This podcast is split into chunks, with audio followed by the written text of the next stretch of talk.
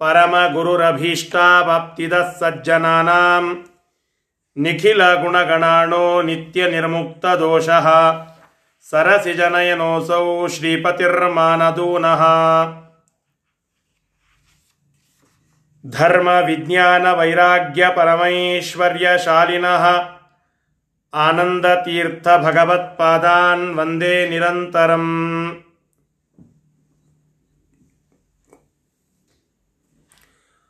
अस्मद्गुरुसमारम्भां टीकाकृत्पादमध्यमां वंदे वंदे विद्यापीठ विद्यापीठविधातारं विद्यावारिधिचन्दिरं विद्यावत्सल वंदे महामहिमसद्गुरुं श्रीगुरुभ्यो नमः हरिः ॐ श्रीगुरुभ्यो नमः। ಒಂಬತ್ತನೇ ಅಧ್ಯಾಯದ ಚಿಂತನವನ್ನು ನಾವು ಮಾಡ್ತಾ ಇದ್ದೆವು. ಅದರಲ್ಲಿ ಭಗವಂತನ ಅವತಾರ ಸಮಾಪ್ತಿ, ರಾಮಾವತಾರದ ಸಮಾಪ್ತಿಯಾಗ್ತಾ ಇರುವಂತಹ ಪ್ರಮೇಯದ ನಿರೂಪಣ, ಆ ಪ್ರಸಂಗದ ನಿರೂಪಣವನ್ನು ಮಾಡುತ್ತಾ ದಶಾಸ್ಯ ಕುಂಭಕರ್ಣಕೌ ಯಥಾ ಸುಶಕ್ತಿಮಾನಪಿ ಜಗಂಥನ ಪ್ರಿಯಾಯ ಮೇ ಜಗಂಥನ ಪ್ರಿಯಾಯ ತಥೈವ ಜೀವಕಲ್ಪಕಂ ಎಂಬುದಾಗಿ ಒಂದು ಮಾತನ್ನು ಅಲ್ಲಿ ಹೇಳಿದರು. ಇದರ ಅರ್ಥ ಇಷ್ಟು ಭಗವಂತ ಹನುಮಂತ ದೇವರನ್ನು ಉದ್ದೇಶಿಸಿ ಮಾತನಾಡುತ್ತಾ ಇದ್ದಾನೆ. ಅಲ್ಲಿ ಮಾತನಾಡಿ ಹೇಳುತ್ತಾ ಇರುವ ಸಂದೇಶ ಏನು ಅಂತಂದರೆ, ಹನುಮಂತ, ರಾವಣ ಕುಂಭಕರ್ಣರಿಗಿಂತ ನೀನು ಶಕ್ತಿವಂತ, ಅವರನ್ನು ಕೊಲ್ಲಬಲ್ಲ ಸಾಮರ್ಥ್ಯ ನಿನಗುಂಟು. ಆದರೂ ನನ್ನ ಪ್ರೀತಿಗೋಸ್ಕರವಾಗಿ ಅವರನ್ನು ನನಗೆ ಬಲಿಯಾಗಿ ಬಿಟ್ಟೆ. ನೀನು ಕೊಲ್ಲಲಿಲ್ಲ. ಆದ್ದರಿಂದ ಭಕ್ತರು ಸ್ವಾಮಿ ನಿಷ್ಠೆಯನ್ನು ಹೇಗೆ ತೋರಿಸಬೇಕು ಅನ್ನುವುದಕ್ಕೆ ನೀನೊಂದು ಉದಾಹರಣವಾಗಿದ್ದೀಯ. ಅದಕ್ಕಾಗಿ ತಥೈವ ಜೀವಕಲ್ಪಕಂ. ಈ ಪ್ರಕಾರವಾಗಿ ತಪಸ್ಸನ್ನು ಮಾಡುತ್ತಾ ಈ ಕಲ್ಪಪರ್ಯಂತವಾಗಿ ನೀನು ಒಂದು ರೂಪದಿಂದ ಇಲ್ಲಿರು. ಒಂದು ರೂಪದಿಂದ ನಾನು ನಿನ್ನ ಎದುರಿಗೆ ನಿಲ್ತೇನೆ. ನೀನು ನಿತ್ಯದಲ್ಲಿ ಪೂಜೆ ಮಾಡುತ್ತಾ ಆ ರೂಪದಿಂದ ಅಲ್ಲಿ ಸನ್ನಿಹಿತನಾಗಿ ಇರು. ನನ್ನ ಸನ್ನಿಧಾನಕ್ಕೆ ಪೂಜೆ ಮಾಡುತ್ತಾ, ಜಪ ಮಾಡುತ್ತಾ, ತಪಸ್ಸನ್ನು ಮಾಡುತ್ತಾ ಇರು. ಅದೇ ತದೇವ ಮೇ ಮಹತ್ ಪ್ರಿಯಂ ಅದೇ ನನಗೆ ಅತ್ಯಂತ ಪ್ರೀತಿಕರವಾಗಿರತಕ್ಕಂತಹದ್ದು ಎಂಬುದಾಗಿ ಹೇಳಿದ ಅಂತ ನಿನ್ನೆ ದಿನ ನೋಡಿದ್ದೇವೆ. ಅದರ ನಂತರದಲ್ಲಿ ಭಗವಂತ ಮತ್ತೇನು ಹೇಳ್ತಾನೆ ಅದನ್ನು ಇವತ್ತು ನೋಡಬೇಕು, ಅರವತ್ತಾರನೆಯ ಶ್ಲೋಕದಿಂದ. ಶ್ರೀ ಗುರುಭ್ಯೋ ನಮಃ ಪಯೋಬ್ಧಿ ಮಧ್ಯಗಂ ಚ ಮೇ ಪ್ರಯುಕ್ತಿ ಮಧ್ಯಗಂ ಚ ಮೇ ಸುಸದ್ಮಚ್ಚಾನ್ಯದೇವವಾ ಸುಸದ್ವಚಾನ್ಯ ದೇವವಾ ಯಥೇಷ್ಠತೋ ಗಮಿಷ್ಯಸಿ ಯಥೇಷ್ಟತೋ ಗಮಿಷ್ಯಸಿ ಸ್ವದೇಹ ಸಂಯುತೋಪಿ ಸನ್ ದೇಹ ಸಂಯುತೋಪಿ ಸಂ ಅಲ್ಲಿ ಹೇಳ್ತಾ ಇದ್ದಾರೆ ಭಗವಂತನ ಮಾತು ಪಯೋಬ್ಧಿ ಮಧ್ಯಗಂ ಚಮೆ ಶ್ವೇತದ್ವೀಪ, ಅದು ಕ್ಷೀರಸಾಗರದ ಮಧ್ಯದಲ್ಲಿ ಇದೆ. ಅಲ್ಲಿ ಲಕ್ಷ್ಮೀನಾರಾಯಣರ ಸನ್ನಿಧಾನ. ಆ ಪಯೋಬ್ಧಿ ಮಧ್ಯಗವಾಗಿರತಕ್ಕಂತಹ ಶ್ವೇತದ್ವೀಪಕ್ಕೆ ಮತ್ತೆ ಸುಸದ್ಮ ಸುಸದ್ಮ ಅಂತನ್ನೋದ್ರಿಂದ ಸದ್ಮ ಅಂತಂದರೆ ಮನೆ ಅಂತ ಅರ್ಥ. ಸುಸದ್ಮ ನನ್ನ ಶ್ರೇಷ್ಠವಾದ ಶ್ವೇತದ್ವೀಪ ಎನ್ನುವಂತಹ ಮನೆಗೆ ಅನ್ಯತ್ ಏವವ, ಅನ್ಯತ್ ಅಂತಂದರೆ ಯಾವುದು? ಆ ಶ್ವೇತದ್ವೀಪದಿಂದ ಇತರವಾಗಿರತಕ್ಕಂತಹ ವೈಕುಂಠ ಮತ್ತು ಅನಂತಾಸನ ಇವುಗಳಿಗೆ, ಆ ಅನಂತಾಸನ ಮತ್ತು ವೈಕುಂಠಾದಿಗಳಿಗೆ ಈ ಮೂರು ಭಗವಂತನ ಆ ಮನೆಗಳಿಗೆ ಯಥೇಷ್ಠತೋ ಗಮಿಷ್ಯಸಿ. ಹೆಂಗ? ಸ್ವದೇಹ ಸಂಯುತೋಪಿ ಸನ್. ನಿನ್ನ ದೇಹವನ್ನೇ ನೀನು ಇಟ್ಟುಕೊಂಡು, ಆ ಇರುವ ದೇಹದಿಂದಲೇನೆ ಸಶರೀರನಾಗಿಯೇನೆ ಇತ್ ಯಥೇಷ್ಟತಃ ಯಥಾ ಇಷ್ ಇಷ್ಟ ಯಾವ ರೀತಿಯಾಗಿ ನಿನ್ನ ಇಷ್ ಇಚ್ಛಾದನೋ, ನೀನು ಹೇಗೆ ಬಯಸ್ತೀಯೋ ಹಾಗೆ ಅವುಗಳಿಗೆ ಬರುವ ಒಂದು ಅವಕಾಶ ನಿನಗುಂಟು. ಹೋದದ್ದು ಎಲ್ಲಿಯೂ ಕಂಡಿಲ್ಲ. ವಾಯುದೇವರು ಸಶರೀರರಾಗಿ ಅನಂತಾಸನ, ಶ್ವೇತದ್ವೀಪ ಮತ್ತು ವೈಕುಂಠಕ್ಕೆ ಹೋದ ಉದಾಹರಣೆಗಳು ಇಲ್ಲ. ಇಲ್ಲಿ ಒಂದಿಷ್ಟು ಕ್ಲಾರಿಫಿಕೇಶನ್ ಬೇಕು. ಅನಂತಾಸನ, ವೈಕುಂಠ ಮತ್ತು ಶ್ವೇತದ್ವೀಪ ಇದು ಭಗವಂತನ ಸ್ಥಾನ. ವಿಷ್ಣು ಪರಮಾತ್ಮನ ಸನ್ನಿಧಾನ. ಅವುಗಳಿಗೆ ಕೆಲವರು ಹೋದ ಉದಾಹರಣೆಗಳಿವೆ. ಉದಾಹರಣೆಯನ್ನು ಹೇಳುತ್ತೇನೆ. ವೆಂಕಟೇಶ ಮಹಾತ್ಮೆಯಲ್ಲಿ ಬರುವಂತೆ ಭೃಗು ಋಷಿಗಳು ಆ ವೈಕುಂಠಕ್ಕೆ ಹೋದರು. ಅಲ್ಲಿ ಮಲಗಿಕೊಂಡಿದ್ದ ನಾರಾಯಣನ ಎದೆಗೆ ಒದ್ದರು ಅಂತ ಇದೆ. ಮತ್ತೆ ಭೃಗು ಋಷಿಗಳು ಹೋಗಿದ್ದಾರಲ್ಲ.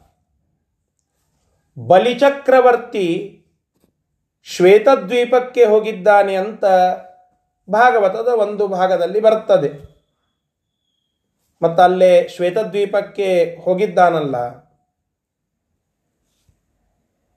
ಸನತ್ ಕುಮಾರರು ಮೊದಲಾದಂಥವರು ಅವರು ಆ ಜಯ ವಿಜಯರಿಗೆ ಏನು ಶಾಪ ಕೊಟ್ಟರು ಆ ಪ್ರಸಂಗದಲ್ಲಿ ಭಗವಂತನನ್ನು ಭೇಟಿಯಾಗಲಿಕ್ಕೆ ಅಂತ ಹೇಳಿ ಅಲ್ಲಿ ಬಂದಿದ್ದರು ಆ ವೈಕುಂಠಕ್ಕೆ ಅಂತ ಉಲ್ಲೇಖ ಬರುತ್ತದೆ.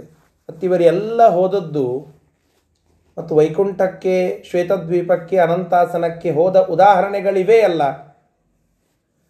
ಮತ್ತು ಇವರೆಲ್ಲ ಮುಕ್ತರೋ ಅಥವಾ ಅಮುಕ್ತರೋ ಅಥವಾ ಹೋದದ್ದೇ ಸುಳ್ಳೋ ಅಥವಾ ನಿಮ್ಮ ಪುರಾಣಗಳೇ ಸುಳ್ಳೋ ಏನಿದು ಅಂತ ಪ್ರಶ್ನೆ ಬರ್ತದೆ. ಅದಕ್ಕೆ ಸಿಂಪಲ್ ಆದ ಒಂದು ಉತ್ತರ. ಭಗವಂತನ ಸನ್ನಿಧಾನ ಇರುವ ಎಲ್ಲ ಸ್ಥಳಗಳಲ್ಲಿ ಎರಡು ಭಾಗ. ಒಂದು ಮುಕ್ತ ಸ್ಥಾನ, ಮತ್ತೊಂದು ಅಮುಕ್ತ ಸ್ಥಾನ ಅಂತ ಹೇಳಿ. ಇದೊಂದು ಸೂಕ್ಷ್ಮ. ಒಂದು ಅಲ್ಮರ ಇರುತ್ತದೆ. ಆ ಅಲ್ಮರಾದಲ್ಲಿ ಒಂದು ತಿಜೋರಿ ಇರುತ್ತದೆ. ಆ ತಿಜೋರಿಯಲ್ಲಿ ಮೇಲ್ನೋಟಕ್ಕೆ ಕಾಣಿಸುವ ಒಂದು ಖಾನೆಗಳು ಸೆಕ್ಷನ್ಗಳು ಇರುತ್ತವೆ ಅಲ್ಲಿ ಏನೇ ಸೀಕ್ರೆಟ್ ಆಗಿ ಒಳಗಡೆ ಮತ್ತೊಂದು ಅವಾಂತರವಾಗಿ ಮತ್ತೊಂದು ಸ್ಥಾನ ಇರುತ್ತದೆ ಅದನ್ನು ಮೇಲ್ನೋಟಕ್ಕೆ ನೋಡುವ ಜನ ನೋಡೋದಿಲ್ಲ. ಮೇಲ್ನೋಟಕ್ಕೆ ಕಾಣುವುದನ್ನು ಮಾತ್ರ ಜನ ನೋಡುತ್ತಾರೆ. ಒಳಗಿನದ್ದನ್ನು, ಅದನ್ನ ನೋಡುವ ಯೋಗ್ಯತೆ ಉಳ್ಳ ಜನರಿಗೆ ಮಾತ್ರ ಆ ಮಾಲೀಕ ತೋರಿಸ್ತಾನೆ. ಅರ್ಥಾತ್ ತನಗೆ ಅತ್ಯಂತ ಪ್ರಿಯರಾದಂಥವರು, ನಂಬಿಗಸ್ತರು ಅಂತ ಯಾರಿರ್ತಾರೆ ಅವರಿಗೆ ಮಾತ್ರ ಅದನ್ನು ತೋರಿಸ್ತಾನೆ. ಹಾಗೆ ಭಗವಂತ ತನ್ನ ಮನೆಯ ಮುಂಭಾಗವನ್ನು, ಆ ಮನೆಯ ಮೇಲ್ಭಾಗವನ್ನು ಮಾತ್ರ ಇವರೆಲ್ಲರಿಗೆ ತೋರಿಸಿದ್ದಾನೆ. ಅವರೆಲ್ಲರೂ ಹೋಗಿದ್ದು ಅಮುಕ್ತ ಸ್ಥಾನಕ್ಕೆ. ಭೃಗು ಋಷಿಗಳು ಅಲ್ಲಿ ಹೋಗಿದ್ದಾರೆ ವೈಕುಂಠಕ್ಕೆ. ಅದು ಅಮುಕ್ತ ಸ್ಥಾನ. ಉಳಿದವರೆಲ್ಲ ಮುಕ್ತ ಸ್ಥಾನಕ್ಕೆ ಹೋಗಿದ್ದಾರೆ, ಆದರೆ ಮುಕ್ತ ಸ್ಥಾನಕ್ಕೆ ಹೋದದ್ದು ಯಾರೂ ಇಲ್ಲ. ಒಬ್ಬರು ಬ್ರಹ್ಮದೇವರನ್ನು ಮಾತ್ರ ಆ ಸೃಷ್ಟಿಕಾಲಕ್ಕೆ ತೋರಿಸ್ತಾನೆ ಅಂತ ಬರುತ್ತದೆ.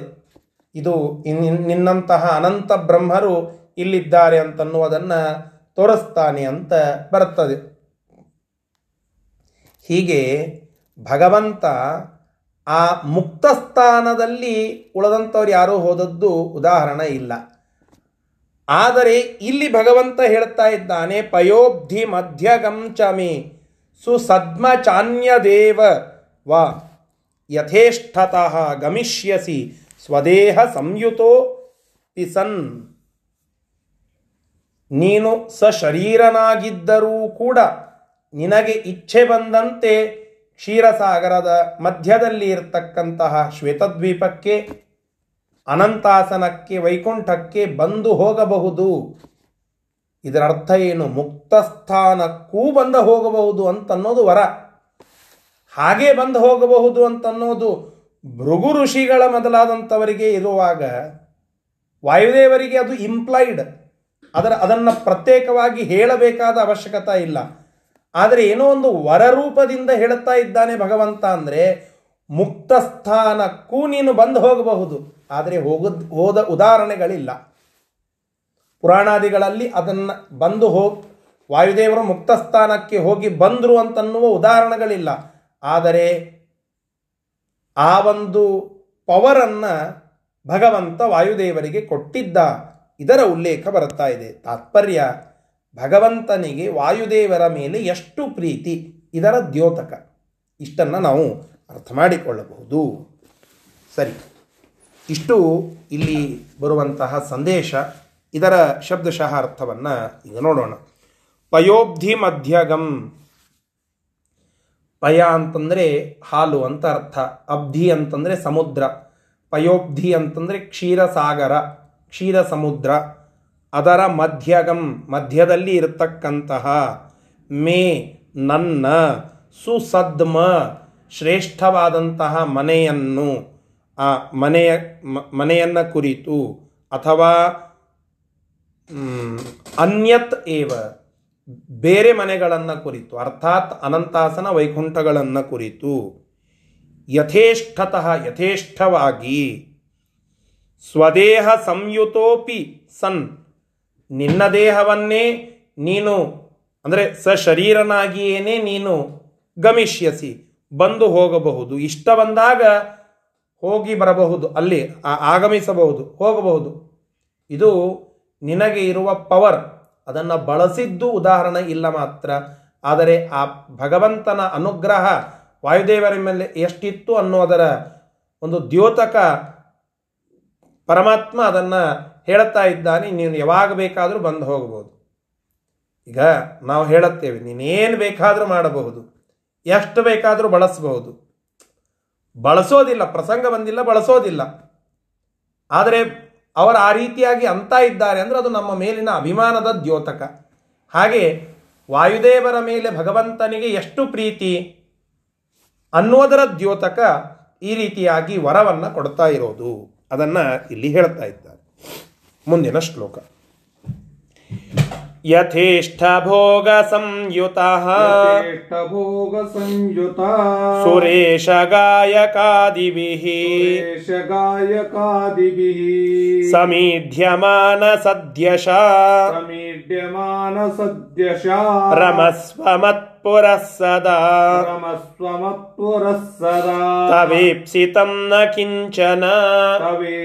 ಸದಾ ರಮಸ್ವಮತ್ಪುರಃ ಸದಾ ತವೇಪ್ಸಿತಂ ನ ಕಿಂಚನ ತವೇ ತವೇಪ್ಸಿತಂ ನ ಕಿಂಚನ ಕ್ವಚಿತ್ ಕುತಶ್ಚಿದೇವ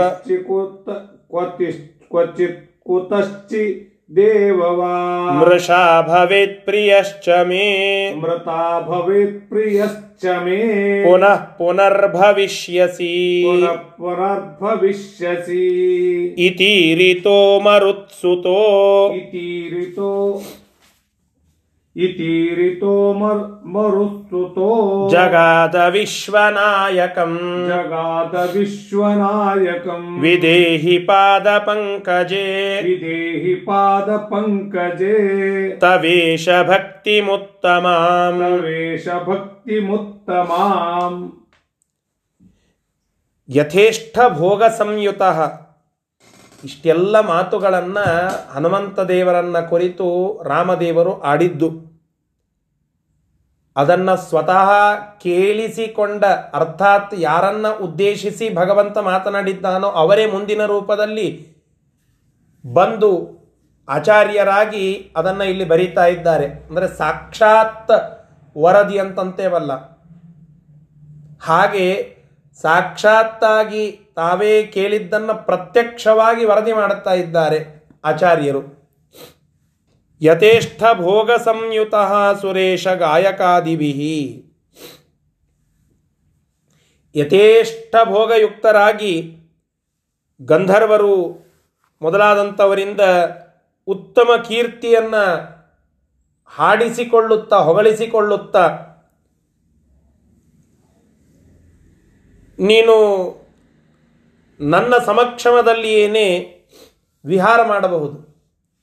ಭಗವಂತ ಎಷ್ಟು ದೊಡ್ಡ ವರವನ್ನು ಹನುಮಂತ ದೇವರಿಗೆ ಕೊಡ್ತಾ ಇದ್ದಾನೆ, ಇದನ್ನು ರಾಯರು ಹೇಳುತ್ತಾರೆ. ಭಗವತ್ ಸನ್ನಿಧವು ಪೂಜ್ಯಾನಾಂ ಅಂತ ಹೇಳಿ. ಪ್ರಾತಃ ಸಂಕಲ್ಪ ಗದ್ಯದಲ್ಲಿ ಹನುಮಂತ ದೇವರ, ಅರ್ಥಾತ್ ವಾಯುದೇವರ ವರ್ಣನ ಮಾಡುವ ಸಂದರ್ಭದಲ್ಲಿ ಹೇಳುತ್ತಾರೆ, ಭಗವತ್ ಸನ್ನಿಧವು ಪೂಜ್ಯಾನಾಂ. ಅದು ಎಲ್ಲಿಯ ಮೂಲ ಅಂತಂದರೆ ರಾಮಾಯಣದಲ್ಲಿ ಸ್ವತಃ ರಾಮನೇ ಹೇಳಿದ್ದಾನೆ. ನನ್ನ ಎದುರಿಗೆ ನಿನ್ನ ಗುಣಗಾನ ಆದರೆ ನನ್ನದೇನು ಅಡ್ಡಿ ಇಲ್ಲ. ಗಂಧರ್ವರು, ಕಿಂಪುರುಷರು, ಕಿನ್ನರರು, ಇವರೆಲ್ಲ ಮುಂದೆ ನಿಂತು ಚೆನ್ನಾಗಿ, ಯಥೇಷ್ಟವಾಗಿ ಸ್ತೋತ್ರ ಮಾಡುತ್ತಾ ನಿನ್ನನ್ನು ಹಾಡಿ ಹೊಗಳಿ, ಅವರು ನಿನ್ನನ್ನು ಸ್ತೋತ್ರ ಮಾಡಲಿಕ್ಕೆ ಅವರಿಗೆ ಆಜ್ಞೆ ಮಾಡುತ್ತಾ ಇದ್ದೇನೆ. ಆ ರೀತಿಯಾಗಿ ಸ್ತೋತ್ರ ಮಾಡಿಸಿಕೊಳ್ಳುತ್ತಾ ನನ್ನ ಮುಂದೆ ನೀನು ವಿಹಾರ ಮಾಡಬಹುದು. ನನ್ನ ಎದುರಿಗೆ ನೀನು ಆರಾಧಿತನಾಗಲಿಕ್ಕೆ ಅಡ್ಡಿ ಇಲ್ಲ. ಇದು ಭಗವಂತ ಹನುಮಂತ ದೇವರಿಗೆ ಅರ್ಥಾತ್ ವಾಯುದೇವರಿಗೆ ಕೊಟ್ಟಂತಹ ಅದ್ಭುತವಾದ ವರ. ನೋಡಿ ಎಷ್ಟು ಚಿರಂಜೀವಿತ್ವ ಕೊಟ್ಟ ಭಗವಂತ. ಕಲ್ಪಪರ್ಯಂತವಾಗಿ ನನ್ನನ್ನು ಸ್ಮರಣ ಮಾಡುತ್ತಾ ನನ್ನದೇ ಒಂದು ರೂಪವನ್ನು ಮುಂದೆ ನಿಲ್ಲಿಸ್ತೇನೆ, ಅದನ್ನು ಸ್ತೋತ್ರ ಮಾಡುತ್ತಾ, ಆರಾಧನೆ ಮಾಡುತ್ತಾ ಇರು. ಎರಡನೆಯದ್ದು ಮುಕ್ತ ಸ್ಥಾನ, ಅಮುಕ್ತ ಸ್ಥಾನ ಎಲ್ಲಿ ಬೇಕಾದರೂ ಯಥೇಷ್ಟವಾಗಿ ನೀನು ತಿರುಗಾಡಬಹುದು. ಮೂರನೆಯದ್ದು ಎಲ್ಲರಿಂದ ಸ್ತೋತ್ರ ಮಾಡಿಸಿಕೊಳ್ಳುತ್ತಾ ನನ್ನ ಎದುರಿಗೆ ವಿಹಾರ ಮಾಡಬಹುದು. ನನ್ನ ಎದುರಿಗೆ ನೀನು ಸ್ತುತ್ಯನಾಗಿ ಇರಬಹುದು. ಇದು ಭಗವಂತ ಹನುಮಂತ ದೇವರ ಮೇಲೆ ತೋರಿದ ಕರುಣೆ. ಭಗವಂತನ ಪ್ರೀತಿ ಹನುಮಂತ ದೇವರ ಮೇಲೆ ಎಷ್ಟಿತ್ತು ಅನ್ನುವುದರ ಒಂದು ನಿದರ್ಶನ. ತವೇಪ್ಸಿತಂ ನ ಕಿಂಚನ ಕ್ವಚಿತ್ ಕುತಶ್ಚಿದೇವವ. ಮತ್ತೆ ಮುಂದುವರೆದು ಹೇಳುತ್ತಾ ಇದ್ದಾನೆ ಭಗವಂತ, ನಿನ್, ನಿನ್ನ ಆಸೆ, ನಿನ್ನ ಏನು ಇಚ್ಛೆ ಇದೆ, ಅದು ತವೇಪ್ಸಿತಂ ಅದು ಎಂದಿಗೂ ಸುಳ್ಳಾಗೋದಿಲ್ಲ, ಯಾವ ಕಾರಣಕ್ಕೂ ಸುಳ್ಳಾಗೋದಿಲ್ಲ. ನೀನು ಇಚ್ಛಾಪಟ್ಟದ್ದಾಗ್ತದೆ. ನೀನೇನು ಇಚ್ಛೆ ಮಾಡುತ್ತೀಯೋ ಅದು ಆಗಿಬಿಡುತ್ತದೆ ತವೇಪ್ಸಿತಂ ನ ಕಿಂಚನ ಕ್ವಚಿತ ಕುತಶ್ಚಿತ ಏವವ? ಅದು ಎಂದಿಗೂ ಮೃಷ ನ ಭವತಿ, ನ ಭವೇತ. ಅದು ಸುಳ್ಳಾಗೋದು ಬೇಡ. ಸುಳ್ಳಾಗೋದಿಲ್ಲ. ಯಾವ ಕಾರಣಕ್ಕೂ ಆಗೋದಿಲ್ಲ. ಎಲ್ಲಿಯೂ ಆಗೋದಿಲ್ಲ. ಎಂತಹ ಸಂದರ್ಭದಲ್ಲಿಯೂ ಆಗೋದಿಲ್ಲ. ಯಾವುದೂ ನಿನ್ನ ಮಾತುಗಳು ಸುಳ್ಳಾಗೋದಿಲ್ಲ. ಅಂದರೆ ನೀನು ನನ್ನಂತೆ ಸತ್ಯ ಸಂಕಲ್ಪನಾಗ್ತೀಯ? ಭಗವಂತನಷ್ಟು ಅಲ್ಲ. ಆದರೆ ಭಗವಂತನ ಅನುಗ್ರಹದಿಂದ ಭಗವಂತನ ನೆಕ್ಸ್ಟ್ ನೆಕ್ಸ್ಟ್ ಟು ಭಗವಂತ. ನೀನು ಸತ್ಯ ಸಂಕಲ್ಪನಾಗ್ತೀಯ ಮಾತನಾಡಿದ್ದು ಸತ್ಯ ಆಗ್ತದೆ. ಸರ್ವಜ್ಞನಾಗ್ತೀಯ, ಎಲ್ಲವನ್ನ ತಿಳಿದಂಥವನಾಗ್ತೀಯ. ಸತ್ಯ ಸಂಕಲ್ಪನಾಗಿ ಸರ್ವಜ್ಞನಾಗಿ, ಶಿರೋಮಣಿಯಾಗಿ ಎಲ್ಲ ಕಡೆಗೆ ಕೀರ್ತಿಯನ್ನು ಗಳಿಸ್ತೀಯ.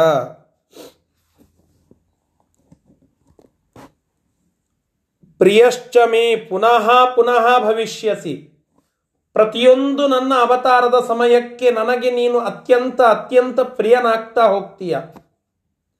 ನನಗೆ ನೀನು ಅತ್ಯಂತ ಹತ್ತಿರದವನಾಗಿ ಇರ್ತೀಯ. ಎಂದಿಗೂ ಆ ಪ್ರಿಯ, ಪ್ರೀತಿ, ಆ ಪ್ರಿಯತಮತ್ವ ಅದು ಎಂದಿಗೂ ನಿನ್ನಿಂದ ಹೋಗೋದಿಲ್ಲ.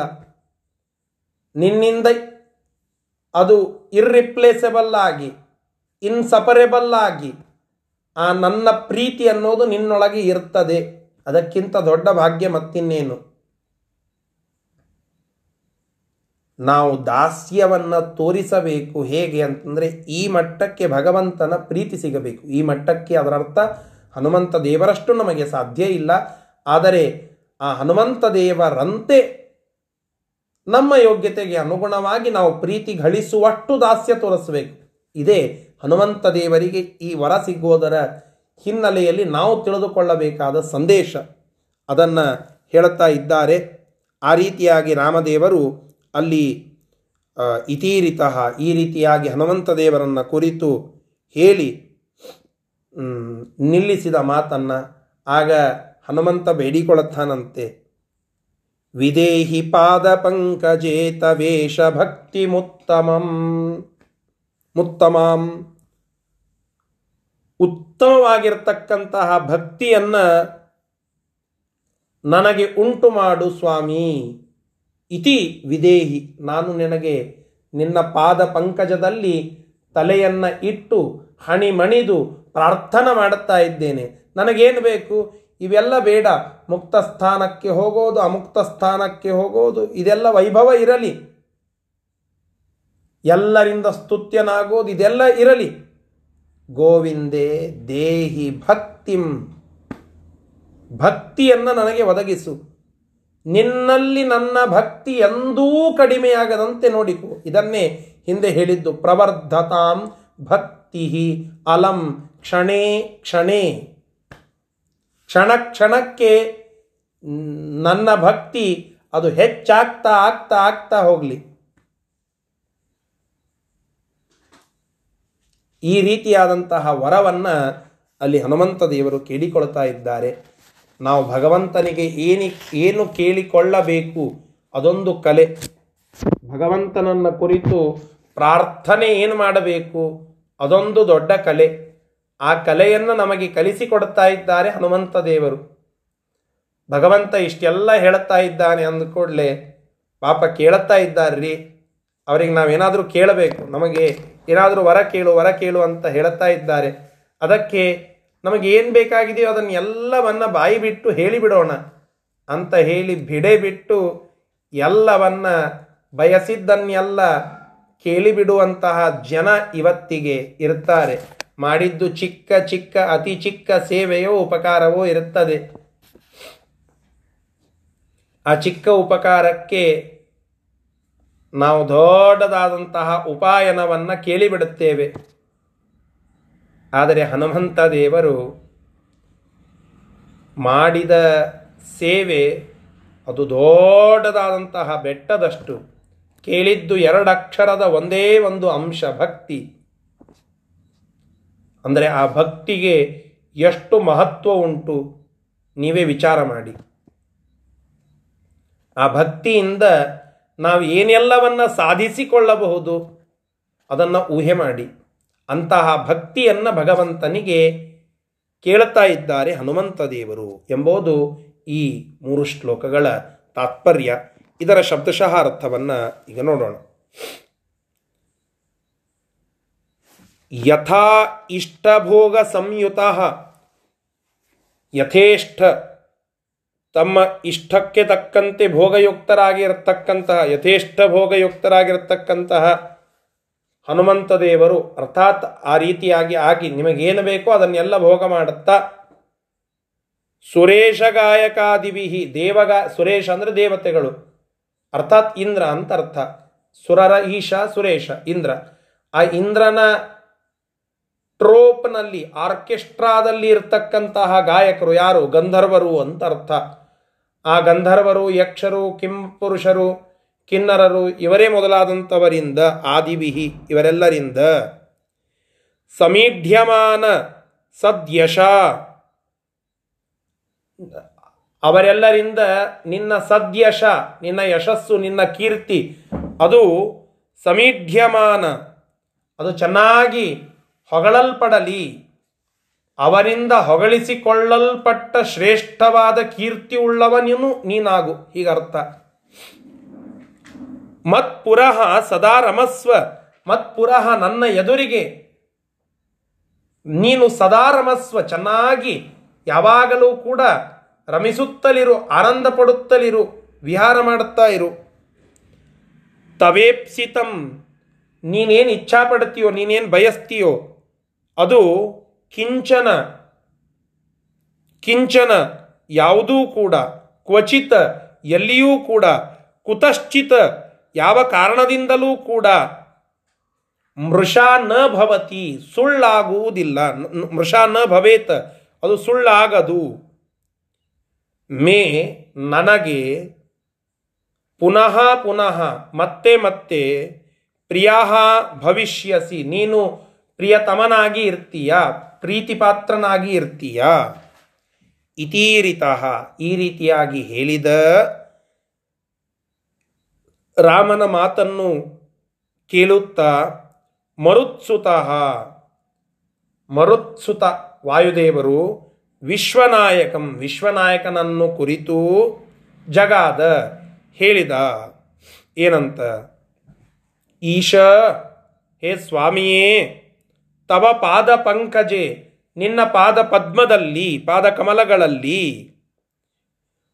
ಉತ್ತಮಾಂ ಭಕ್ತಿಂ, ಅತ್ಯಂತ ಶ್ರೇಷ್ಠವಾಗಿರತಕ್ಕಂತಹ ಭಕ್ತಿಯನ್ನು ವಿಧೇಹಿ ನಾನು ಕೇಳ್ತಾ ಇದ್ದೇನೆ. ಅದನ್ನು ವಿಧೇಹಿ, ಅದನ್ನು ಉಂಟು ಮಾಡು, ಅದಷ್ಟೇ ನನಗೆ ಬೇಕಾಗುವಂತಹದ್ದು.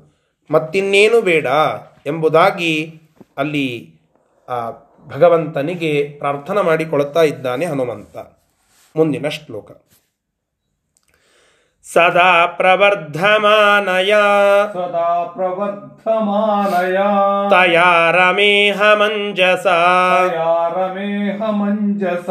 ಸಮಸ್ತ ಜೀವ ಸಂಚಯ ಸಮಸ್ತ सजीव सञ्चया सदाधिका हि मेस्तु सा सदाधिका हि मेस्तु सा नमो नमो नमो नमो नमो नमो नमो नमो नतोऽस्मि ते सदा पदम् नतोऽस्मि ते सदा पदम् समस्तसद्गुणोच्छ्रितम् समस्त सद्गुणोच्छ्रितम् नमामि ते पदं पुनः नमामि ते पदं पुनः ಇತೀರಿತೆ ತಥೇತಿತಂ ಇತೀರಿತೆ ತಥೇತಿತಂ ಜಗಾದ ಪುಷ್ಕರೆ ಕ್ಷಣಃ ಜಗಾದ ಪುಷ್ಕರೆ ಕ್ಷಣಃ ಜಗಾಮ ಧಾಮ ಚಾತ್ಮನಃ ಜಗಾಮ ಧಾಮ ಚಾತ್ಮನ ತೃಣಾದಿಭಿಃ ಸಹೈವ ಸಹ ಸಹೈವ ಸಹ ಆ ಹನುಮಂತ ಮತ್ತೆ ಮುಂದುವರೆದು ಹೇಳುತ್ತಾನೆ ಸದಾ ಯಾವಾಗಲೂ ಎಂಥ ಭಕ್ತಿ ಬೇಕು ಅಂತ ಹೇಳಿದ, ಭಕ್ತಿಯ ಸ್ಪೆಸಿಫಿಕೇಶನ್ ಹೇಳ್ತಾ ಇದ್ದಾನೆ. ಸದಾ ಯಾವಾಗಲೂ ಇರುವ ಭಕ್ತಿ ಬೇಕು. ಪ್ರವರ್ಧಮಾನಯ ನಿತ್ಯದಲ್ಲಿ ವೃದ್ಧಿಯಾಗ್ತಾ ಹೋಗುವ ಭಕ್ತಿ ಬೇಕು. ಒಂದೇ ಕಡೆಗೆ ಸ್ಟ್ಯಾಟಿಕ್ ಆಗಿ ಉಳಿಯುವ ಭಕ್ತಿ ಅಲ್ಲ. ಅದು ನಿನ್ನಲ್ಲಿ ಉಳಿಲಿ, ಆದರೆ ಇಷ್ಟೇ ಲೆವೆಲ್ಲಿನಲ್ಲಿ ಇರುವ ಭಕ್ತಿ ಅಲ್ಲ. ನಿತ್ಯದಲ್ಲಿ ನಿತ್ಯದಲ್ಲಿ ಅದು ಹೆಚ್ಚಾಗ್ತಾ ಹೋಗಬೇಕು. ಹಾಗೆ ಪ್ರವರ್ಧಮಾನವಾಗಿರತಕ್ಕಂತಹ ಭಕ್ತಿ ಅದನ್ನು ಕೊಡು ಅಂತ ಅದನ್ನು ಹೇಳಿ, ತಯಾ ರಮೇ ಅಹಂ ಅಂಜಸ. ಆ ಒಂದು ಭಕ್ತಿಯಿಂದ ನಾನು ಚೆನ್ನಾಗಿ ಸುಖ ಪಡುತ್ತೇನೆ ಸಮಸ್ತ ಜೀವ ಸಂಚಯಾತ್. ನಾನು ಎಲ್ಲರ ಪ್ರಾಣರ ಈಶ, ಪ್ರಾಣೇಶ. ಸಮಸ್ತ ಜೀವರ ಅಂತರ್ಯಾಮಿ ನಾನಾಗಿ ಇದ್ದೇನೆ. ಆದರೆ ಅವರೆಲ್ಲರಿಗಿಂತ ಅಧಿಕ ಪ್ರೀತಿ ನನಗೆ ಇರೋದು ಆ ಭಕ್ತಿಯ ಮೇಲೆ. ಆ ಜೀವ ಸಮೂಹಕ್ಕಿಂತ ಅಧಿಕವಾಗಿರತಕ್ಕಂತಹ ಆ ಭಕ್ತಿ ಅದು ನನಗೆ ಸದಾ ಇರಲಿ. ನಾನು ಸದಾಕಾಲ ಆ ಜೀವರಾಶಿಗಳಲ್ಲಿ ಇರುತ್ತೇನೆ ಪ್ರಾಣೇಶನಾಗಿ. ನನಗೆ ಅತ್ಯಂತ ಹತ್ತಿರದವರು ಅವರು. ಆದರೆ ನನಗೆ ಬೇಕಾಗಿದ್ದು ಅವರ ಹತ್ತಿರತ್ತು ಅಲ್ಲ, ಅದು ಸಿಕ್ಕೇ ಸಿಗ್ತದೆ. ಅರ್ಥಾತ್ ಹೇಳುತ್ತಾ ಇರುವ ಸಂದೇಶ, ಆ ಜೀವರೆಲ್ಲರಿಗೆ ಒಡೆಯನಾಗಿ, ಜೀವೇಶನಾಗಿ, ಪ್ರಾಣೇಶನಾಗಿ, ಕೀಶನಾಗಿ ಇರುವ ವೈಭವ ನನಗೆ ಬೇಡ. ನನಗೆ ಬೇಕಾಗಿದ್ದು ಆ ಭಕ್ತಿ. ಆ ಭಕ್ತಿಯನ್ನು ನನಗೆ ಕೊಡು ಸ್ವಾಮಿ. ಅದರಿಂದಲೇನೆ ನನಗೆ ಸುಖ, ಅದರಿಂದಲೇನೆ ನನಗೆ ಸಂತೋಷ. ಅಂತಹ ಭಕ್ತಿಯನ್ನ ನಮಗೆ ಕೊಡು ಅಂತ ಹೇಳಿ ಪ್ರಾರ್ಥನಾ ಮಾಡಲಿಕ್ಕೆ ಪ್ರಾರಂಭ ಮಾಡುತ್ತಾನೆ. ನಮೋ ನಮೋ ನಮೋ ನಮೋ.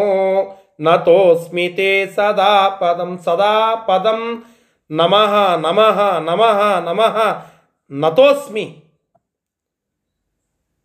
ನಿನ್ನ ಆ ಪಾದ ಕಮಲಗಳಿಗೆ ಸದಾಕಾಲ ನಾನು ಹಣಿಮಣಿದು ನಮಸ್ಕಾರ ಮಾಡುತ್ತಾ ಇದ್ದೇನೆ, ನಮಿಸ್ತಾ ಇದ್ದೇನೆ ನಮಿಸ್ತಾ ಇದ್ದೇನೆ ಅಂತ ಮೂರ್ನಾಲ್ಕು ಸಾರಿ ಹೇಳುತ್ತಾನೆ ಹನುಮಂತ. ಯಾಕೆ ಮೂರ್ನಾಲ್ಕು ಸಾರಿ ಅಂತಂದ್ರೆ ಬಹುಕ್ತಿ ಇದು ಒಂದು ವಿಷಯವನ್ನ ಗಟ್ಟಿ ಮಾಡಲಿಕ್ಕೆ ಇರುತ್ತದೆ. ಒಂದು ಎರಡು ಮೂರು ಸತ ಒಂದೇ ಮಾತನ್ನು ನಾನು ಹೇಳ್ತಾ ಇದ್ದೇನೆ ಅಂತಂದ್ರೆ ಅದನ್ನು ಗಟ್ಟಿಯಾಗಿ ಹೇಳಬೇಕಾಗಿದೆ ಅನ್ನುವುದಕ್ಕೆ ಅದನ್ನು ರಿಪಿಟೇಷನ್ ಮಾಡ್ತಾ ಇದ್ದೇನೆ. ಪುನರುಕ್ತಿ ಅನ್ನುವ ದೋಷ ಅಲ್ಲ ಇಲ್ಲಿ. ಯಾಕೆ ಮತ್ತೆ ಮತ್ತೆ ಅದನ್ನು ಹೇಳ್ತಾ ಇದ್ದೇನೆ ಅಂತಂದರೆ ಅದು ಅಷ್ಟು ಮಹತ್ವದ್ದು ಅನ್ನೋದಕ್ಕಾಗಿ. ಹಾಗೆ ನಾನು ನಮಸ್ತಾ ಇದ್ದೇನೆ, ನಮೋ ನಮೋ ನಮೋ ನಮೋ ಅಂತ ಹೇಳಿ ಹೇಗೆ ನಾವು ವೆಂಕಟೇಶ ಮಹಾತ್ಮೆಯಲ್ಲಿ ಕೇಳುತ್ತೇವಲ್ಲ ಆ ಮಾಧವ ಅನ್ನುವ ವ್ಯಕ್ತಿ ಭಗವಂತನನ್ನ ಕುರಿತು ನಮೋ ನಮೋ ನಮೋ ನಮೋ ನಮೋ ನಮೋ ನಮೋ ನಮಃ, ದಯಾನಿಧೆ ದಯಾನಿಧೆ ದಯಾನಿಧೆ ದಯಾನಿಧೆ ಅಂತ ಹೇಳಿ ಹೇಳುವ ಶ್ಲೋಕವನ್ನು ಕೇಳುತ್ತೇವಲ್ಲ, ಅದೇ ರೀತಿಯಲ್ಲಿ ಆ ಪ್ರಾಣದೇವರು, ವಾಯುದೇವರು, ಹನುಮಂತ ದೇವರು ನಮಸ್ತಾ ಇದ್ದಾರೆ. ಭಗವಂತನನ್ನ ನಮಿಸಿ ಸಮಸ್ತ ಸದ್ಗುಣೋಚ್ಛ್ರಿತಂ ನಮಾಮಿತೆ ಪದಂ ಪುನಃ. ಸಕಲ ಆ ಶ್ರೇಷ್ಠ ಗುಣಗಳ ಖಣಿಯಾಗಿರತಕ್ಕಂತಹ ನಿನ್ನ ಪಾದವನ್ನ ಕುರಿತು ಮತ್ತೆ ಮತ್ತೆ ನಾನು ನಮನವನ್ನು ಸಲ್ಲಿಸ್ತಾ ಇದ್ದೇನೆ ಎಂಬುದಾಗಿ ಈ ರೀತಿಯಾಗಿ ಹೇಳಿ ಆ ಹನುಮಂತ ದೇವರು ಪ್ರಾರ್ಥನೆ ಮಾಡಿದಾಗ ಕಮಲದಂತೆ ಕಣ್ಣುಳ್ಳ ಪುಷ್ಕರೇಕ್ಷಣನಾಗಿರತಕ್ಕಂತಹ ಆ ಭಗವಂತ ಆಗ ಹೇಳುತ್ತಾನಂತೆ, ತಥಾ ಇತಿ, ಹಾಗೇ ಆಗಲಿ, ನಿನಗೆ ಭಕ್ತಿ ಲಭ್ಯವಾಗಲಿ ಅಂತ ಹೇಳಿ ಆ ಯಾರ್ಯಾರು ತೃಣ ಮೊದಲಾದಂಥವರೆಲ್ಲ ಬಂದಿದ್ರು, ಮೋಕ್ಷಕ್ಕೆ ಉಚಿತರಾಗಿರತಕ್ಕಂಥವರು, ಅವರನ್ನೆಲ್ಲ ಕರೆದುಕೊಂಡು ಶ್ವೇತದ್ವೀಪಧಾಮಕ್ಕೆ ಭಗವಂತ ಹೊರಟಿದ್ದಾನೆ. ಒಂದು ರೂಪದಿಂದ ಹನುಮಂತ ದೇವರು ಅಲ್ಲಿ ಹೋಗ್ತಾರೆ ಮತ್ತೆ. ಹನುಮಂತ ದೇವರು ಭಗವಂತನ ಒಟ್ಟಿಗೆ ಸದಾಕಾಲ ಇರ್ತಾರೆ. ಅದರಲ್ಲಿ ಏನು ಸಂಕೋಚ ಇಲ್ಲ, ಸಂದೇಹ ಇಲ್ಲ. ಒಂದು ರೂಪದಿಂದ ಹನುಮಂತ ದೇವರು ಭಗವಂತನ ಒಟ್ಟಿಗೆ ಹೋದರು. ಮತ್ತೊಂದು ರೂಪದಿಂದ ಕಿಂಪುರುಷದಲ್ಲಿ ಇದ್ದು ಸೇವೆಯನ್ನು ಮಾಡುತ್ತಾ ಇದ್ದಾರೆ. ರಾಮದೇವರು ಅವತಾರವನ್ನು ಮುಕ್ತಾಯಗೊಳಿಸಿದರು. ಒಂದು ರೂಪದಿಂದ ಆ ಹನುಮಂತ ದೇವರ ಎದುರಿಗೆ ನಿಂತು ನಿತ್ಯದಲ್ಲಿ ಭಗವಂತನ ಆ ಸನ್ನಿಧಾನ ಅಲ್ಲಿ ಇತ್ತು. ಭಗವಂತ ಅಲ್ಲಿ ನಿಂತು ಹನುಮಂತ ದೇವರಿಂದ ಪೂಜೆಯನ್ನು ಸ್ವೀಕಾರ ಮಾಡುತ್ತಾ ಇದ್ದಾನೆ. ಇದು ಅಲ್ಲಿ ಆದಂತಹ ಘಟನೆಯ ವಿವರ. ಈ ಶ್ಲೋಕಗಳ ಶಬ್ದಶಃ ಅರ್ಥವನ್ನು ನೋಡೋಣ. ಸದಾ ಯಾವಾಗಲೂ ಪ್ರವರ್ಧಮಾನಯ, ವೃದ್ಧಿಯಾಗುವಂತಹ ತಯ ತಯ ಅಂತಂದರೆ ಸ್ತ್ರೀಲಿಂಗ. ಅದರಿಂದ ಸ್ತ್ರೀಲಿಂಗ ಯಾಕೆ ಬಂತು ಅಂದರೆ ಭಕ್ತಿ ಅನ್ನೋದು ಸ್ತ್ರೀಲಿಂಗ ಶಬ್ದ. ಆ ಭಕ್ತಿಯಿಂದ ಅಂತ ಹೇಳಬೇಕಾಗಿದೆ, ಅದರಿಂದ ಅದರಿಂದ ಅನ್ನೋದು ಸ್ತ್ರೀಲಿಂಗವನ್ನು ಬಳಸ್ತಾ ಇದ್ದಾರೆ. ಆ ಭಕ್ತಿಯಿಂದ ಅಹಂ, ನಾನು, ಅಂಜಸ, ಚೆನ್ನಾಗಿ, ರೇಮೆ, ಸುಖಪಡುವೆ. ಸಮಸ್ತ ಜೀವ ಸಂಚಯಾತ್, ಸಮಸ್ತ ಜೀವರ ಸಂಚಯಕ್ಕಿಂತ, ಸಂಚಯ ಅಂದರೆ ಗುಂಪಿಗಿಂತ.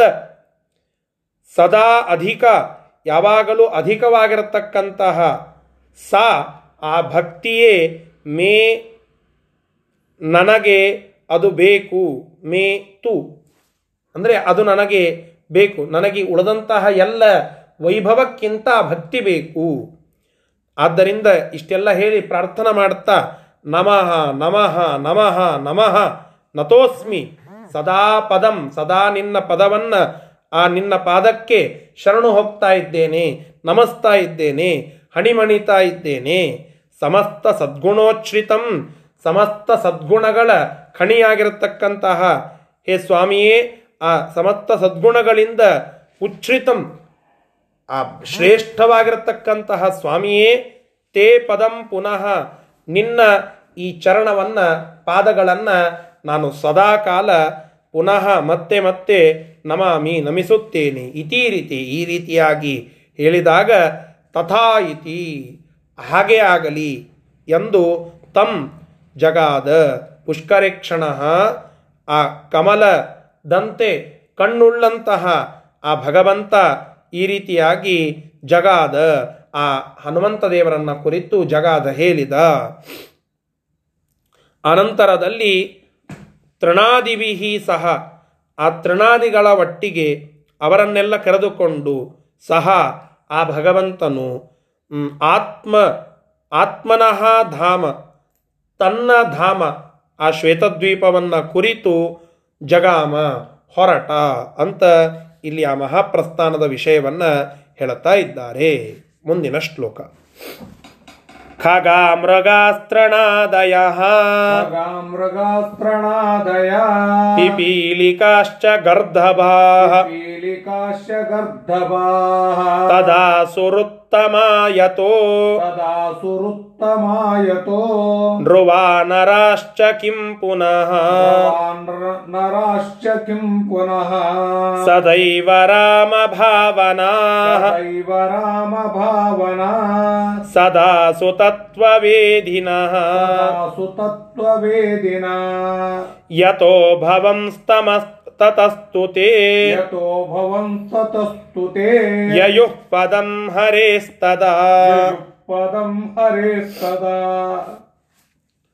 ಅಲ್ಲಿ ಹೇಳ್ತಾ ಇದ್ದಾರೆ ಭಗವಂತನ ಒಟ್ಟಿಗೆ ಹೋದಂಥವ್ರು ಯಾರು ಈ ವಾಲ್ಮೀಕಿ ಋಷಿಗಳು ಇದೊಂದು ಭಾರಿ ಚಂದ ಕೆಲಸ ಮಾಡುತ್ತಾರೆ ಇಡೀ ರಾಮಾಯಣವನ್ನು ನಾವು ನೋಡಿದಾಗ ಮತ್ತು ವಾಲ್ಮೀಕಿ ಋಷಿಗಳ ಬಿಡಿ ಸ್ತೋತ್ರ ಮೊದಲಾದಂಥವುಗಳನ್ನು ನಾವು ನೋಡಿದಾಗಲೂ ಒಂದು ಪಟ್ಟಿ ಮಾಡಿಬಿಡುತ್ತಾರೆ.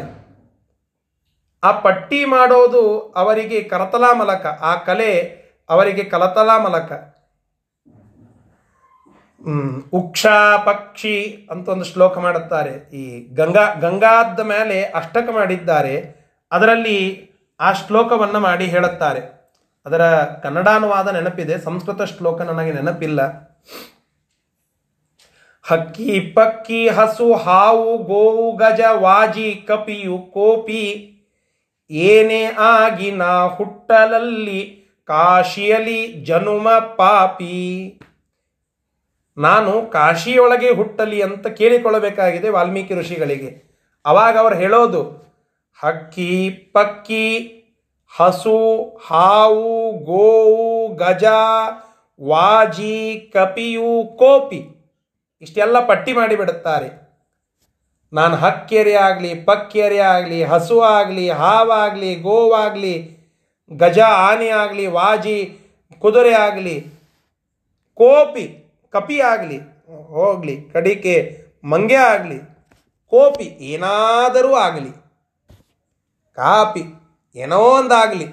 ಆದರೆ ನಾನು ಕಾಶಿಯೊಳಗೆ ಹುಟ್ಟಲಿ ಹಾಗೆ ಇಲ್ಲಿ ಹೇಳ್ತಾ ಇದ್ದಾರೆ, ಭಗವಂತನನ್ನ ಬೆನ್ನ ಹತ್ತಿದ ಜನ ಕೇವಲ ಮನುಷ್ಯರಲ್ಲ. ಯಾರ್ಯಾರು ಅಂತಂದರೆ ಖಗ ಮೃಗಾಸ್ತ್ರಣಾದಯ ಖಗ ಮೃಗಾಸ್ತ್ರಣಾದಯ ಖಗಗಳು. ಖ ಅಂತಂದ್ರೆ ಆಕಾಶ ಅಂತ ಅರ್ಥ. ಗ ಅಂದ್ರೆ ಗಚ್ಚತಿ ಅಂತ ಅರ್ಥ. ಖಗ ಅಂತಂದ್ರೆ ಪಕ್ಷಿ. ಆಕಾಶದಲ್ಲಿ ಗಚ್ಚತಿ. ಖೇ ಗಮಯತಿ ಗಚ್ಚತಿ ಇತಿ ಖಗ ಆಕಾಶದಲ್ಲಿ ಹಾರಾಡುವ, ಅಲ್ಲಿ ಓಡಾಡುವ ಯಾವ ಜೀವಗಳವನೋ ಅವುಗಳಿಗೆ ಪಕ್ಷಿಗಳು ಅಂತ ಅಂತೇವೆ. ಆ ಖಗಾಹ, ಆ ಎಲ್ಲ ಖಗಗಳು ಮತ್ತು ಮೃಗಗಳು ಪ್ರಾಣಿಗಳು, ತೃಣಾದಯ, ಹುಲ್ಲು ಮೊದಲಾದಂಥವುಗಳು ಕೂಡ, ಪಿಪೀಲಿಕಾಹ ಇರುವೆಗಳು ಗರ್ಧವಾಹ ಕತ್ತೆಗಳು, ಇವುಗಳಿಗೂ ಎಲ್ಲ ಭಗವಂತನನ್ನ ಬೆನ್ನು ಹತ್ತಿ ಮೋಕ್ಷಕ್ಕೆ ಹೋಗುವ ಅವಕಾಶ, ಅಧಿಕಾರ, ಯೋಗ್ಯತೆ ಬಂದಿದೆ ಅಂತಂದರೆ ಇನ್ನು ಮನುಷ್ಯರ ಒಂದು ಅವಕಾಶ ಅದು ಎಂತಹದ್ದಿತ್ತು ಅಂತ ನೀವೇ ಊಹೆ ಮಾಡಿ. ಯಥೋ ನೃವಾ ನರಾಂಶ್ಚ ಕಿಂ ಪುನಃ. ಮತ್ತು ಉತ್ತಮ ಜೀವರ ಒಂದು ಪಾಡೇನಿರಬಹುದು? ಅವರ ಒಂದು ಸದ್ಗತಿ ಅಂತಹದ್ದಿರಬಹುದು? ನೀವೇ ಲೆಕ್ಕ ಹಾಕಿ. ಇದರ ಅರ್ಥ ಏನು ತಿಳಿಸಿದರು? ನಿಮಗೆ ಯೋಗ್ಯತೆ ಇತ್ತು ಅಂತಂದರೆ ನಿಮ್ಮ ಯೋನಿ ಫರಕ್ ಬೀಳೋದಿಲ್ಲ. ನಿಮಗೆ ಯೋಗ್ಯತೆಯೇ ಇದ್ದಿದ್ದಿಲ್ಲ ಅಂದರೆ ನೀವು ಮನುಷ್ಯರಾಗಿ, ಬ್ರಾಹ್ಮಣರಾಗಿ, ಮಾಧ್ವರಾಗಿ, ಉತ್ತರಾದಿ ಮಠದವರಾಗಿ, ಭಾರೀ ದೊಡ್ಡದಾಗಿರತಕ್ಕಂತಹ ಕುಲದಲ್ಲಿ ಹುಟ್ಟಿ ಅಲ್ಲಿ ಇದ್ದರೂ ಅಯೋಗ್ಯರಾಗಿದ್ದರೆ ಮೋಕ್ಷ ಇಲ್ಲ. ಭಗವಂತ ನಿಮ್ಮನ್ನು ಕರೆದುಕೊಂಡು ಹೋಗಲಿಲ್ಲ. ನೀವು ಒಂದು ಕತ್ತೆಯಾಗಿ ಎಲ್ಲರಿಂದ ಬಯಸಿಕೊಂಡು ಒದೆಸಿಕೊಂಡು ಬಡಿಸಿಕೊಂಡು ಎಲ್ಲರ ಬಟ್ಟೆಗಳನ್ನು ಹೊತ್ತು ತಿರುಗಾಡುವ ಅಯೋಗ್ಯವಾದ ಪ್ರಾಣಿಯಾಗಿದ್ದರೂ ಮೋಕ್ಷಕ್ಕೆ ಹೋಗುವ ಯೋಗ್ಯತೆ ಅದು ನಿಮ್ಮಲ್ಲಿ ಇತ್ತು ಅಂತಂದರೆ ರಾಮ ನಿಮ್ಮನ್ನು ಕರೆದುಕೊಂಡು ಹೋಗ್ತಾನೆ. ಈ ಸಂದೇಶ ಇಲ್ಲಿ ಅಡಗಿದೆ. ಯೋನಿ, ಅದು ಸಾಧನೆ ಮಾಡಲಿಕ್ಕೆ ಬೇಕಾಗುವ ಒಂದು ಭಾಗ. ಆದರೆ ಅದರಿಂದಲೇನೆ ಮೋಕ್ಷ ಅಂತ ಇಲ್ಲ. ಮೋಕ್ಷಕ್ಕೆ ಬೇಕಾಗುವಂತಹ ಸಾಧನೆಯನ್ನು ಭಗವಂತ ನಿಮ್ಮಿಂದ ಮಾಡಿಸಿ ಕರೆದುಕೊಂಡು ಹೋಗ್ತಾನೆ. ನೀವು ಯಾವುದೇ ಯೋನಿಗಳಲ್ಲಿ ಇರಲಿ. ಹೀಗೆ ಆ ವಿಷಯವನ್ನು ಹೇಳುತ್ತಾ ಭಗವಂತ ಕರೆದಾದ ಕೂಡಲೇ ಇವರೆಲ್ಲ ಹೋಗಿದ್ದಾರೆ. ಎಷ್ಟೋ ಜನ ಉತ್ತಮ ಜೀವರು ಅಂತ ಅನ್ನಿಸಿಕೊಂಡಂಥವರು. ಮತ್ತೆ ಉತ್ತಮ ಜೀವನ ಅಂತ ಅನಿಸ್ಕೊಳ್ಬೇಕು ಅಂದ್ರೆ ಅವ್ರು ಏನು ಮಾಡಿರುತ್ತಾರೆ ಸದೈವ ರಾಮ ಭಾವನ ಸದಾ ಸುತತ್ವ ವೇದಿನ ತತ್ವವೇದಿಗಳಾಗಿರ್ತಾರಂತೆ ಸದಾ. ತತ್ವಚಿಂತನದಲ್ಲಿಯೇನೇ ಸದಾಕಾಲ ಮನಸ್ಸಿಟ್ಟಂಥವರಾಗಿರುತ್ತಾರೆ ಮತ್ತೆ ಸದೈವ ರಾಮಭಾವನಾಹ ಯಾವಾಗಲೂ ರಾಮ ರಾಮ ರಾಮ, ರಾಮ್ ಅಂತ ಹೇಳಿ ಭಗವಂತನ ರಾಮನಾಮ ಸ್ಮರಣೆಯನ್ನು ಮಾಡುತ್ತಾ ಇರುತ್ತಾರಂತೆ ಅವರು ಭಗವಂತನನ್ನ ಬೆನ್ನತ್ತಿ ಹೋಗುವ ಸಾಮರ್ಥ್ಯ ಪಡೆದ್ರು ಕರದಾಕ್ಷಣದಲ್ಲಿ.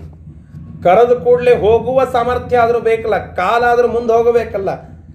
ಕಾಲು ಮುಂದೆ ಹೋಗಲಿಕ್ಕೆ ಶಕ್ತಿ ಬೇಕಲ್ಲ ಶಕ್ತಿಯನ್ನ ಸಂಜೀವಯತ್ಯಖಿಲ ಶಕ್ತಿಧರ ಸ್ವಧಾಮ್ನ ನಮ್ಮಲ್ಲಿ ಆ ಶಕ್ತಿ ಕೊಡುವವನು ಭಗವಂತನೇ. ಆ ಶಕ್ತಿ ಯಾವಾಗ ಕೊಡುತ್ತಾನಂತಂದ್ರೆ ನೀವು ಸುತತ್ವ, ಸುತತ್ವವೇದಿನಃ, ಸದಾ ರಾಮಭಾವನಾಹ ಹೀಗಾಗಿದ್ದರೆ ನಿಮಗೆ ಭಗವಂತ ಆ ಶಕ್ತಿ ಕೊಡುತ್ತಾನೆ.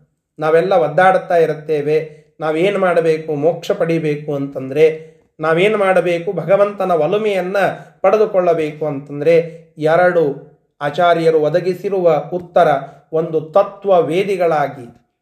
ತತ್ವ ಇದು ನಿಶ್ಚಯವಾಗಿ ನಮ್ಮನ್ನು ಮೋಕ್ಷಕ್ಕೆ ಕರೆದುಕೊಂಡು ಹೋಗ್ತದೆ. ಸುತತ್ವ ಅಂತ ಹೇಳಿದ್ದಾರೆ. ಒಳ್ಳೆ ಶ್ರೇಷ್ಠ ತತ್ವ ಭಗವಂತನ ಅಸ್ಮಿತೆಯ ಸರ್ವೋತ್ತಮತ್ವದ ಚಿಂತನ ಮಾಡುವುದೇ ತತ್ವ ಚಿಂತನ ಆ ತತ್ವ ಚಿಂತನವನ್ನು ನಾವು ಮಾಡಬೇಕು. ನಾವೀಗ ಮಾಡುತ್ತಾ ಇರೋದು ತತ್ವಚಿಂತನವನ್ನೇ.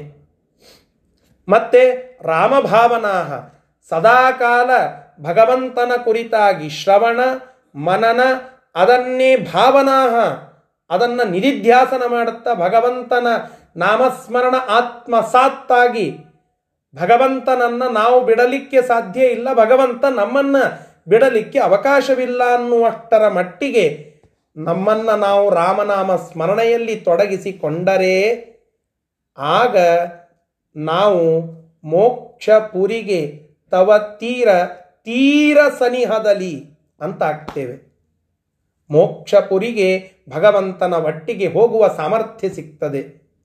ಎಷ್ಟೋ ಜನ ಮನುಷ್ಯರೇ ಇದ್ದರು ಅವರಿಗೆ ಕಾಲೇ ಮುಂದೆ ಹೋಗಲಿಲ್ಲ. ಕಾಲೇ ಮುಂದೆ ಹೋಗಲಿಲ್ಲ ಅವರಿಗೆ. ಯಾಕೆ? ಆ ಯೋಗ್ಯತೆ ಅವರಿಗೆ ಇದ್ದಿದ್ದಿಲ್ಲ, ಆದ್ದರಿಂದ ಹೋಗಲಿಲ್ಲ. ಯಥೋ ಭವಂ ಸ್ತತಸ್ತುತೆ ಯಯುಃಪದಂ ಹರೇಸ್ತದ. ಆದ್ದರಿಂದ ಹೀಗೆ ಅಪರೋಕ್ಷವನ್ನು ಸಂಪಾದನೆ ಮಾಡಿದಂತಹ ಜನ ಮಾತ್ರ ಅಲ್ಲಿ ರಾಮನ ಒಟ್ಟಿಗೆ ಹೋಗಿದ್ದಾರೆ. ಇದರಲ್ಲಿ ಒಂದು ತಪ್ಪು ತಿಳುವಳಿಕೆ ಆಗಿಬಿಡುತ್ತದೆ. ರಾಮ ಎಲ್ಲರನ್ನೂ ಕರ್ಕೊಂಡು ಹೋದ ಅಂತಂದರೆ ಆಫರ್ನಲ್ಲಿ ಎಲ್ಲರನ್ನ ಕರೆದುಕೊಂಡು ಹೋಗಿಬಿಟ್ಟ. ಕೊರೋನಾದೊಳಗೆ ಎಲ್ಲರೂ ಹೇಗೆ ಪಾಸ್ ಆಗಿಬಿಟ್ರು, ಹಾಗೆ ಯಾರ್ಯಾರು ಯಾರ್ಯಾರು ಪರೀಕ್ಷಾ ಕೂತಿದ್ರು ಅವ್ರನ್ನೆಲ್ಲ ಪಾಸ್ ಮಾಡಿಸಿಬಿಟ್ಟ. ಆಗಲ್ಲ. ಯಾರು ಪಾಸ್ ಆಗಲಿಕ್ಕೆ ಯೋಗ್ಯರಿದ್ರೋ ಅವರಿಗೆ ಮಾತ್ರ ಪಾಸಾಗುವ ಒಂದು ಭಾಗ್ಯವನ್ನು ಕೊಟ್ಟು ಮುಂದಿನ ಸೆಕ್ಷನ್ನಿಗೆ ಕರೆದುಕೊಂಡು ಹೋದ. ಹೀಗೆ ತಿಳಿದುಕೊಳ್ಳಬೇಕು. ಅದಕ್ಕೆ ಆಚಾರ್ಯರು ಅದನ್ನು ಗಮನದಲ್ಲಿ ಇಟ್ಕೊಳ್ಳಿ ಅಂತ ಹೇಳಿ ಇಷ್ಟು ಮತ್ತೆ ಪ್ರತ್ಯೇಕ ಶ್ಲೋಕ ಮಾಡಿ ಅದನ್ನು ಹೇಳುತ್ತಾ ಇದ್ದಾರೆ. ಇಷ್ಟು ಈ ಶ್ಲೋಕದ ತಾತ್ಪರ್ಯ ಅಂಶ ಇದರ ಶಬ್ದಶಃ ಅರ್ಥ ನೋಡಿ. ಖಗಾಹ ಪಕ್ಷಿಗಳು, ಮೃಗಾಹ ಪ್ರಾಣಿಗಳು ತೃಣಾದಯ ತೃಣ ಮೊದಲಾದಂಥವುಗಳು, ಪಿಪೀಲಿಕಾಹ ಇರುವೆಗಳು, ಗರ್ಧಬಾಹ ಕತ್ತೆಗಳು, ತದಾ ಇವರೆಲ್ಲರೂ ಕೂಡ ಅಲ್ಲಿ ಉತ್ತಮ ಅಂದರೆ ಅವರು ಉತ್ತಮರಾಗಿರತಕ್ಕಂತಹ ಆ ಜೀವರಾಗಿ ಅಸುಹು, ತದಾ ಅಸುಹು ಉತ್ತಮ ಉತ್ತಮ ಅಸುಹು ಅಸುಹು ಅಂತಂದರೆ ಜೀವರು, ಉತ್ತಮರಾಗಿರತಕ್ಕಂತಹ ಜೀವರಾಗಿದ್ದರಿಂದ ಅವರನ್ನು ಭಗವಂತ ಕರೆದುಕೊಂಡು ಹೋಗ್ತಾ ಇದ್ದೇನೆ, ಇದ್ದಾನೆ. ಮತ್ತು ತದಾ ಇಷ್ಟೆಲ್ಲ ಇರುವಂತಹದ್ದರಿಂದ ಧ್ರುವಾನರಾಂಶ್ಚ ಕಿಂ ಪುನಃ ನೃವಾನರಾಹ, ಅಂದರೆ ಉತ್ತಮರಾಗಿರತಕ್ಕಂತಹ ಜೀವರು ನರ ಮತ್ತು ವಾನರರು, ನೃ ಅಂತಂದರೆ ನೃಸಿಂಹ ಅಂತೇವಲ್ಲ, ನೃ ಅಂತಂದರೆ ನರರು ಅಂತರರ್ಥ. ನರ ವಾನರರು ಭಗವಂತನ ಸೇವೆ ಮಾಡಿದಂತಹ ವಾನರರು, ಇವರ ಒಂದು ಯೋಗ್ಯತೆ ಏನಂತ ಹೇಳ್ಬೋದು? ಇಂತಹ ಪ್ರಾಣಿ ಪಕ್ಷಿಗಳನ್ನೇ ಕರೆದುಕೊಂಡು ಹೋಗಿದ್ದಾನೆ ಅಂದ ಮೇಲೆ ನರರ ವಾನರರ ಒಂದು ಶಕ್ತಿ ಅವರ ಒಂದು ಸಾಮರ್ಥ್ಯ ಕಿಂ ಪುನಃ ಮತ್ತಿನ್ನೇನು ಹೇಳೋದು? ಸದೈವ ರಾಮಭಾವನ. ಅವರಲ್ಲಿ ಇದ್ದಂತಹ ಸ್ಪೆಷಲ್ ಕ್ವಾಲಿಟಿ ಏನು ಅಂತಂದರೆ ಸದಾ ರಾಮಭಾವನಾ ಸದಾ ರಾಮನಾಮ ಸ್ಮರಣೆ ಮಾಡುವಂಥದ್ದು ಸದಾಸು ತತ್ವವೇದಿನಃ, ಸದಾಕಾಲ ಭಗವಂತನ ಸರ್ವೋತ್ತಮತ್ವದ ವಿಚಾರಕವಾಗಿರುವ ತತ್ವವನ್ನು ತಿಳಿಯೋದು. ಇದೆ. ಯತಃ ಯಾವ ಕಾರಣದಿಂದ? ಅಭವನ್ ತತಃ ಇವೆಲ್ಲವುಗಳನ್ನು ಹೇಗೆ ಅವರು ಪಡೆದುಕೊಂಡಿದ್ದರೋ, ಸಂಪಾದನೆ ಮಾಡಿದ್ದರೋ, ತತಃ ಆದ್ದರಿಂದ ತೇ ಅವರೆಲ್ಲರೂ ಹರೇಹೇ ಶ್ರೀಹರಿಯ ಆ ಕರೆ ಬಂದಾಗ ತದಾ ಪದಂ ಯಯುಹು, ಆ ವಿಷ್ಣು ಲೋಕವನ್ನು ಕುರಿತು ಭಗವಂತನ ಮಟ್ಟಿಗೆ ಹೊರಟು ನಿಂತರು ಅಂತ ಈ ಶ್ಲೋಕವನ್ನು ನಮಗೆ ತಿಳಿಸಿಕೊಡುತ್ತಾ ಇದ್ದಾರೆ. ಅನಂತರದಲ್ಲಿ ಏನಾಯಿತು? ನಾಳೆ ದಿನ ಮತ್ತೆ ಮುಂದುವರಿಸೋಣ. ಶ್ರೀಕೃಷ್ಣಾರ್ಪಣಮಸ್ತು. ಹರಯೇ ನಮಃ.